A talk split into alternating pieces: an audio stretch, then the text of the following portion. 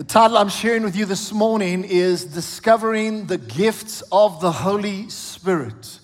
And Father, I yield myself to you right now as I declare your word. I believe that the Spirit of the Lord is upon me because you have anointed me, and I pray that I would minister under the anointing effectively. I pray for receptive hearts. I pray that your word would go forth and change and accomplish everything that you've purposed for it to accomplish. We ask this in Jesus' name. Amen. Discovering the gifts of the Holy Spirit. This is the fourth and final part of our series. Please, would you turn so long to 1 Corinthians chapter 12? We'll get there in a moment's time. Now, let me just say that something that I discovered in preparing for today is that Kenneth Hagin made this statement. He says, I have never seen in the Word of God where the gifts of the Holy Spirit were taken away. I thought that's interesting. Yet some peoples and some denominations live as though the gifts of God were taken away. I want to tell you the gifts of the Spirit of God have not been taken away. They are for now, in this day and age, they are for the church of Jesus Christ to cause us to be highly effective at the kingdom expansion that God wants us to be involved in. So, in previous teachings, we considered the first six of nine gifts of the Holy Spirit. And today we will look at the last three gifts. And uh, the, the first one is one point, and then the last two of those three is uh, two in one point because they're so closely connected. So let's read 1 Corinthians chapter 12, which is a passage that we are getting to know really very well right now, okay? And I love the fact that we're getting to know this passage. 1 Corinthians 12, verse 1 through to 11. This is Paul, the apostle, a man who had a love for the church, for growing the church. He's writing to the church at Corinth, instructing them concerning the gifts. And in verse 1, Paul says, Now, concerning spiritual gifts, brethren, I do not want you to be ignorant. Jump to verse 4. There are diversities of gifts, but the same Spirit. There are differences of ministries, but the same Lord. There are diversities of activities, but it is the same God who works all in all. And I'd like to suggest to you that God would love to, through all of His children, allow all of the gifts to be operational at different points in time. I believe that we can experience all of the gifts in operation as the Spirit stirs in a, in a given meeting or a given situation. He stirs that gift within you, and you can be used in any of the gifts. And it says, verse 7 But the manifestation of the Spirit is given to each one for the profit of all. Just to pause there, I want to say the gifts of God are the manifestation of the Spirit. Therefore, we should desire them. Verse 8 begins to list all of these nine gifts. For to one is given the word of wisdom through the Spirit, to another, the word of knowledge through the same Spirit, to another, faith by the same Spirit, to another, gifts of healings by the same Spirit. And then the two we focused on last week to another, the working of miracles, to another, prophecy. And now on to the three for today to another discerning of spirits, to another different kinds of tongues, to another the interpretation of tongues. But one and the same Spirit works all these things, distributing to each one individually as He wills. And we say, Thank you, God, for your word. The Lord bless the reading of His holy word. So let's explore the last three gifts of the Spirit. Do you want to explore the last three gifts? Here we go. Point number one the gift of discerning of spirits. Please say this out aloud with me. The gift of discerning of spirits. One more time, a little louder. The gift of discerning of spirits. Here it is. This is time to learn. I want to say about this gift that this gift is greatly needed by God's people in this day and age. It is greatly needed and it is possibly even neglected. And I believe that it will become more essential as we get more into the last of the last days. This gift will be so much more necessary, perhaps than ever before, because scripture makes it clear that there will be many false prophets that arise. But if you've got the discerning of spirits, God can help you out of that. People will, also, according to scripture, be given to deceiving of spirits, and also, the Bible even says some will be given to the doctrines of demons. That's terrible stuff. How we need the discerning of spirits. The discerning of spirits is very, very important. Now, I want to say, folks, that in this city, in the city of Pretoria, there are some false prophets operating in the city. Do you realize that? Do you know about that? There are some false prophets operating. They are imposters, they are charlatans, they are defrauding people financially. They are not in it truly because they love God, they are imposters. And in terms of this, uh, it amazes me how crowds will still gather, so many people will still gather to hear these people and to see what they do and the operations they perform. But I just want to say this listen carefully. Just because supernatural things occur does not mean it comes from God. Some people say, well, there's spiritual things happening. It could be by demonic power that those things are taking place. And that's why we need the discerning of spirits. And we need to discern what is behind that manifestation. Or we need to discern what is behind that so called prophet and what is going on there. And so I want to say, may God open our eyes that we would begin to see into the spiritual realm like never before. Matthew 7, verse 15 to 16, Jesus speaks and he, sees, he says, Beware of false prophets who come to you in sheep's clothing, but inwardly they are ravenous wolves, and you will know them by their fruit. Some of these false prophets in our city have been in court and different things and money laundering and stealing and so on. And I pray that those prophets would go back to where they came from in Jesus' name and that they would be removed from this holy city of Pretoria in the name of Jesus and that we would see more and more righteousness rise up in the city. Come on. Don't be quiet on me. You see, the discerning of spirits helps to, to protect the body of Christ. It really does. It helps to keep the church pure. It helps to keep the church free of unclean influences. Amen. And so here in our text, keep it open, please. 1 Corinthians 12, verse 10, it says, To another discerning of spirits. So here it is, the seventh gift of the Spirit. Now, let me just say that there are uh, at least about three types of discernments that I am aware of. And I would say the three types of discernments are number one, natural discernment. Number two, Christian discernment. Number three, the gift of discerning of spirits. Now, what is natural discernment? Well, it is the ability that we all possess to be able to distinguish between right and wrong, and this is based on our background, our upbringing, and our conscience. And so there is this ability in every human being, but this type of discernment is not always reliable because a person's upbringing and background might not be good and upright and wholesome. And therefore, they begin to believe that certain things are okay when they're not okay. But nonetheless, there is natural discernment.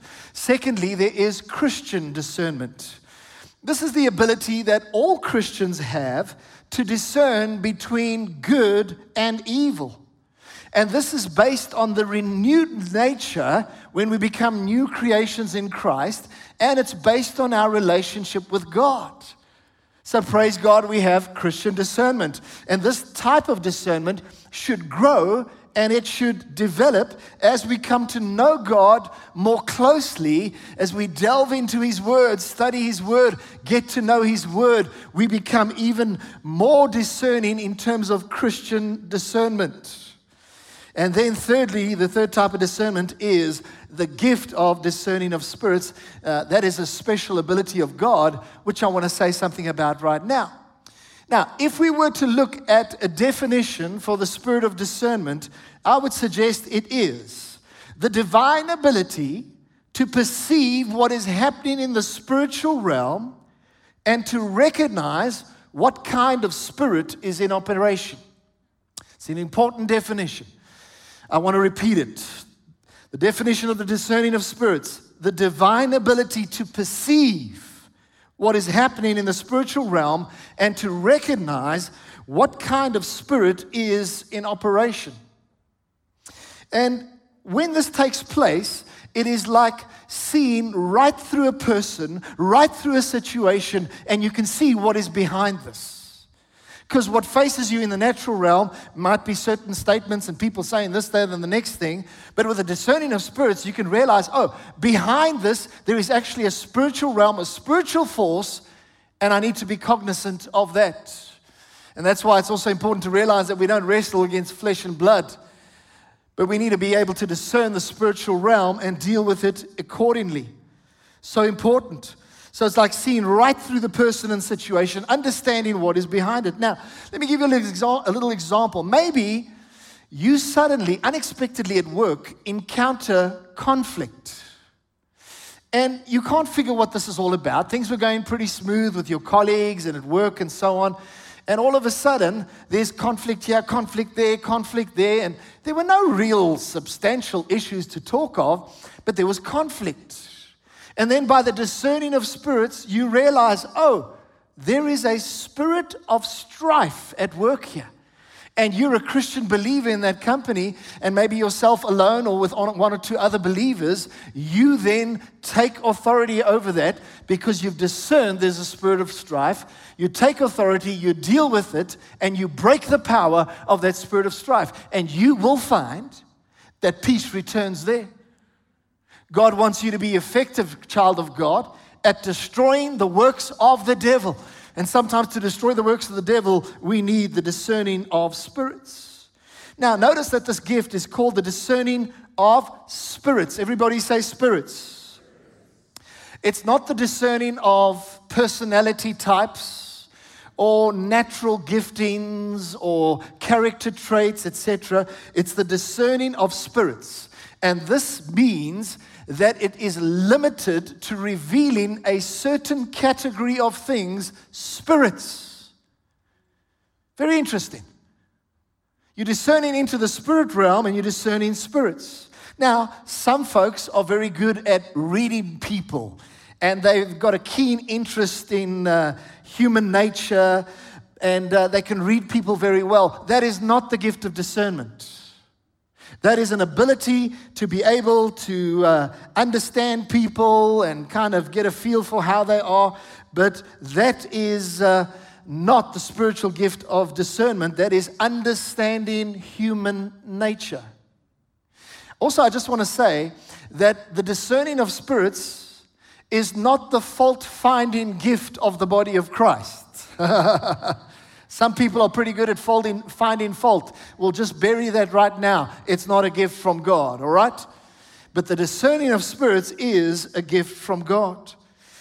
Now, let me say that this gift, with this gift of discerning of spirits, we are able to discern evil things, but we are also able to discern good things in the spirit realm. Many people have mistakenly thought that this is only for detecting evil things. But that is a limited understanding into that situation. That's incomplete understanding because this can be a powerful way of detecting good that is taking place in the spiritual realm. Can I get an amen? Now, let me give you a few examples of discerning good in the spiritual realm. You could discern angels. Because angels, according to the word of God, are ministering spirits. You could be driving along one day, all of a sudden in your car, you become aware by the discerning of spirits that there is an angel next to you in the car. And the Lord brings comfort and says, I will protect you. Wow. You could, you could be in a meeting together like this, and suddenly you discern the activity of angels. And you tap your, your spouse or your person next to you says, Are you seeing it? There's angels beginning to sing with us. Can you see that? And the person next to you thinks, like, what are you on about? But meanwhile, you're actually discerning. You're discerning the spiritual realm, and you're seeing angels that are actually taking place. Wow. Angels that are actually happening all around us. Once again, let me clarify this. The gift of discerning of spirits is the, desi- the divine ability to perceive what is happening in the spiritual realm and to recognize what kind of spirit is in operation. You could also, in terms of discerning good, you could discern the manifest presence of the Holy Spirit, where you know and you sense God's presence is being manifest here. And when we say something like this, I really felt the presence of God in church today. We're talking about discerning the Spirit of God. And the wonderful thing is that when we discern the presence of God, there will always be great joy that comes with that. There will always be great peace with comes, that comes with that. Another example of discerning good in the spiritual realm. Maybe you could discern that Father God is in our midst and He is manifesting the love of the Father in this place. And you have a really revelation of this and you come and share the, the, the, word at the ministry mic here, and perhaps it gets released, and then there's this declaration. Folks, you need to realize that the love of Father is being poured out in this place. I've discerned this in the spiritual realm, and you watch what God can do. Because faith then comes as a result of that. So these are examples of discerning good. Now, examples of discerning evil in the spiritual realm. Perhaps you could discern a spirit of lust. Maybe you go into the gym. Somebody starts to become very friendly with you, and initially you just think, well, it's just, you know, just want to be friendly and so on. But after a while, you realize there's actually something wrong. This is not just somebody that wants to have a relationship with me or something. There's something behind this person, and you discern there is a spirit of lust behind them. Or you could be in a situation where you, you discern there is a spirit of pride operating in this person's life. They're your friend.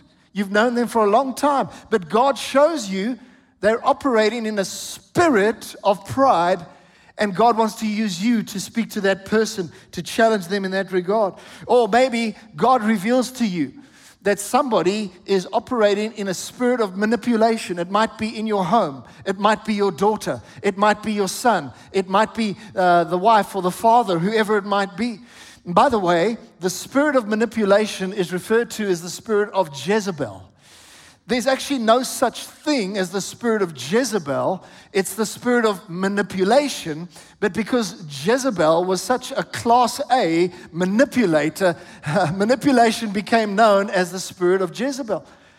But I want to tell you, God can reveal things to you, but then you need to take action and say, I will not allow anybody to be manipulating me. God has showed me this, and I will stand against that. Also, you could discern various principalities or powers in the spiritual realm. Like, for instance, maybe you could be on a mission trip and you go to this particular area, and as you are there and you and a team are busy ministering on outreach, you suddenly discern wow, there is a spirit of uh, witchcraft over this area. You discern it, you begin to deal with it so that God can give you the victory. And in terms of realizing and discerning these principalities and powers, that's just in line with Ephesians 6, where it talks about our spiritual warfare. And often, when you discern an unclean spirit, there will be a sense of uneasiness within you. Because there's that uneasiness, because God wants you to deal with it. But when you discern the Spirit of God, when you discern angels, there's a whole lot of peace and joy in your heart. Can I hear an amen? Praise the Lord. Now, in Acts 16, would you please take your Bible and turn with me to Acts 16? And we're going to look at verse 16, 17, and 18. This is an example of how the Apostle Paul operated in the discerning of spirits, and specifically, he discerned a spirit of divination. And uh, we find in Acts 16, verse 16 to 18, it says, Now it happened, as we went to pray, that a certain slave girl possessed with a spirit, everybody say spirit, of divination met us, who brought her masters much profit by fortune telling. This girl followed us and cried out, saying, These men are servants of the Most High God who proclaim to us the way of salvation. By the way, what she was saying was actually true, but it was coming from the wrong spirit, which makes it wrong. It goes on to say, and uh, she did this for many days, but Paul, greatly annoyed, I would suggest that is an understatement. Paul was seriously exper- uh, exasperated and chipped off. Paul, greatly annoyed, turned and said to the Spirit, I command you to come out of her, uh, to come out in the name of Jesus Christ. Come out of her. And he came out that very hour. Now, notice that Paul didn't deal with the girl, he addressed the spirit. He spoke to that spirit of divination and he said, In Jesus' name, I command you to come out. And what was basically happening? Paul was operating in this gift of the Spirit. The gift of discerning of spirits, praise the Lord. And you and I, we can also operate in the gift of discerning of spirits. Let me give you an example. God might reveal to you that in your company at work, that there is a spirit of greed and of mammon in operation. And initially, when you start working there, you don't even realize it and so on. But then over time, you start to realize something's not right. And, and then you start to see in your own life that there's suddenly this desire. You just want money. You just want material possessions. You just want to rush up this corporate ladder and tramp on everybody else's feet. And you think, what is going on? But then the discerning of spirits helps you to see the light.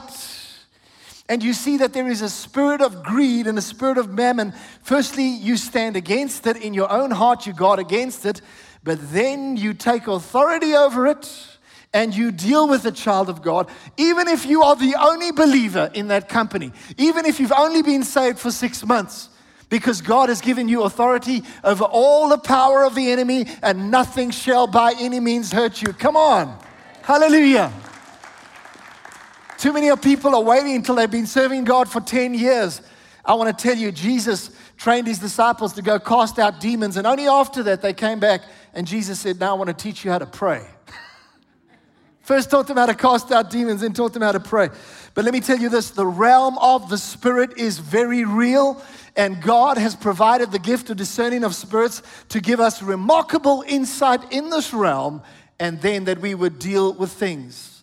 Point number two tongues and interpretation of tongues. These are the last two gifts. Say this out loud with me tongues and interpretation of tongues. We want to understand this gift as well.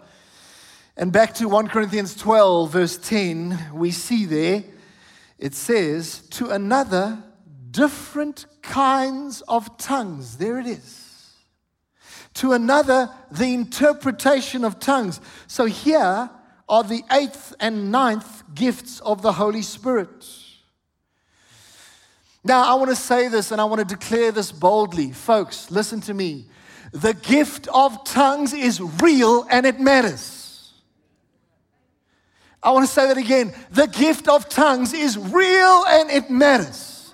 We should not dismiss it as some emotional experience or some emotional phenomenon. We must do that. We must not do that because if you do, you are making a mistake. And furthermore, you may be grieving the Holy Spirit, attributing beautiful spiritual things of the Spirit of God to emotional phenomenalism or something like that. We need to be careful. We do not want to grieve the Spirit of the Lord. I want to say, tongues is a wonderful gift from the Spirit of God, from our precious Holy Spirit. And we should desire every gift that God wants to give to us. Every one of these nine gifts of the Spirit that He wants to give to us. Now, a definition of the gift of tongues here it is a heavenly unknown language that is given by impartation of the Holy Spirit. It's quite simple. The gift of tongues is a heavenly, unknown language that is given by the impartation of the Holy Spirit. It can happen all by yourself in your time of worship with the Lord. It can happen by a fellow believer who is spirit filled, laying hands on you, but it is an impartation which you cannot get other than by the person of the Holy Spirit. And in Acts 2, verse 4, we see how it speaks about when the baptism was poured out and tongues took place for the first time. Now, just to say, I don't have time to get into all the purpose and facet of tongues and all the details, but basically, I'm wanting to emphasize today the definition of tongues and also that it is so important for us as the children of God. So, Acts 2, verse 4, I'll just read it to you. This is the day of Pentecost. This is the Spirit about to be poured out, and it says, and they were all filled with the Spirit. That's the baptism. And began to speak with other tongues. Everybody say tongues. As the Spirit gave them utterance. One more verse in that chapter, verse 11. I want to read it from the NLT. It says, We all hear these people speaking in our own languages about the wonderful things that God has done. Now, in terms of this, I thought to myself, why? Why did God cause those 120 in the upper room to begin, to begin speaking in earthly languages or other foreign languages? Why wasn't it in that first time just spiritual unknown tongues? Because can you imagine these Galileans? Suddenly speaking in different languages from surrounding nations that were there for the Feast of Pentecost. And so I think, Lord, why? Why did they speak in natural human languages that they didn't know? Maybe it was to show the Jerusalem church that the gospel was to be preached to all nations and it was not just for the Jews. Remember, the Jews thought this was all for them. And God had to show them no, it is for all the nations of the earth.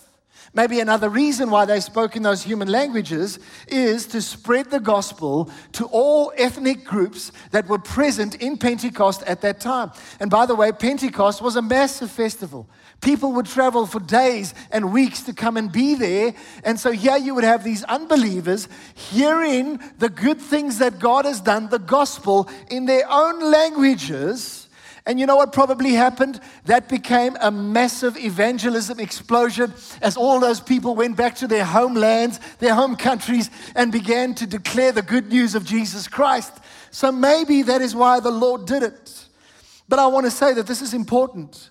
This is the only time, the only occasion in God's word where tongues were heard as an earthly language. The only time. Thereafter, tongues was demonstrated by the speaking of an unknown heavenly language. I also want to say, I believe you could be ministering in a foreign nation and suddenly you in Russia and next thing you start to speak in tongues and it sounds like Vlovdinovstra perestroika, I don't know what all, you know? It starts to sound, don't quote me on that one. And, maybe you start to speak in Russian. You've never spoken in Russian. And on this ministry trip, God just speaks that through you. Praise God. Let's be open to that. But by and large, it seems that nowadays, when we speak in tongues, it is a heavenly language. It is an unknown language that God flows through us. And I want to tell you that the baptism in the Holy Spirit is supposed to generate that gift of tongues. I've discovered that many people who have not received the flow of tongues in their lives, they always tend to doubt whether they've had the baptism of the Holy Spirit. But those who have tongues flowing in their lives, they never seem to doubt the baptism of the Holy Spirit. And you know, Peter, when he began to see some of the Gentiles experiencing the outpouring of the Spirit for the first time, and that they spoke in tongues, Peter said, Because of that, we know now that God has chosen to pour out his spirit not only on the Jews, but the Gentiles as well. In other words, tongues is a sign that you have received the baptism of the Holy Spirit. Tongues will give you the assurance that you are truly filled with the Spirit. And so I want to say to you folks be baptized in the Holy Spirit and also receive the gift of tongues. God wants to give it at the same time when the baptism takes place. And I want to tell you, I'm convinced that tongues is for every single believer. Because it says in Mark chapter 16, verse 17, these signs, signs shall follow them that believe. In my name they will cast out devils. Any believer can do that. And in my name they will speak with other tongues. Church of Jesus Christ, could we just be child hearted? Could we just be simple in our faith and say, well, if God says it's for me, yes, I take it as for me. Come on, tell a person next to you, don't get quiet right now. Tell them that, don't get quiet. It's for me. And don't forget, the Apostle Paul said the following He said, I thank God that I speak in tongues more than all of you. So, if it was so vital to the Apostle Paul, surely it should be important to you and I. Now, briefly, very briefly, the definition of the gift of interpretation of tongues. It is the divine ability to interpret a heavenly unknown language spoken by another believer or even by oneself. Let me repeat that. Write it down, please. Interpretation of tongues is the divine ability to interpret a heavenly unknown language spoken by another believer or by yourself. And by the way, just to say, it is not the translation of tongues, it is the interpretation of tongues. So it's not like every little syllable being spoken is a word that must be translated. No. It is the interpretation. So somebody might speak in tongues for 30 seconds, and the interpretation might be given for two minutes. And that's not a problem. Because what is happening when somebody is speaking in tongues, there is an impartation that the interpreter receives and then begins to share that. But it is the interpretation of tongues, not the translation of tongues. And as I'm drawing to a close, I want to say, well, but what is the big idea behind tongues? And in terms of specifically the interpretation of tongues, what is the big idea behind all of it? And it is so that tongues can be understood by everybody who is in the meeting or in the life group meeting, that it can be understood and that people can know what has been said and be edified as a result. Right there, there it is in a nutshell so that we can understand, know, and be blessed by it. And when someone gives a specific utterance in tongues, maybe in your life group, maybe in a meeting, it should be followed according to scripture by an interpretation of tongues. Else, it's only a blessing to the person who spoke the tongue. But when it is interpreted, it can be a blessing to everyone. And I want to say this, my last statement, that if an interpretation is truly from God, then it will cause the church to be encouraged, inspired, and blessed. And so this brings us to the end of our focus on the gifts of the Holy Spirit. Can we thank the Lord for all that He has done through this series? Come on, a little bit louder. We bless you, Lord.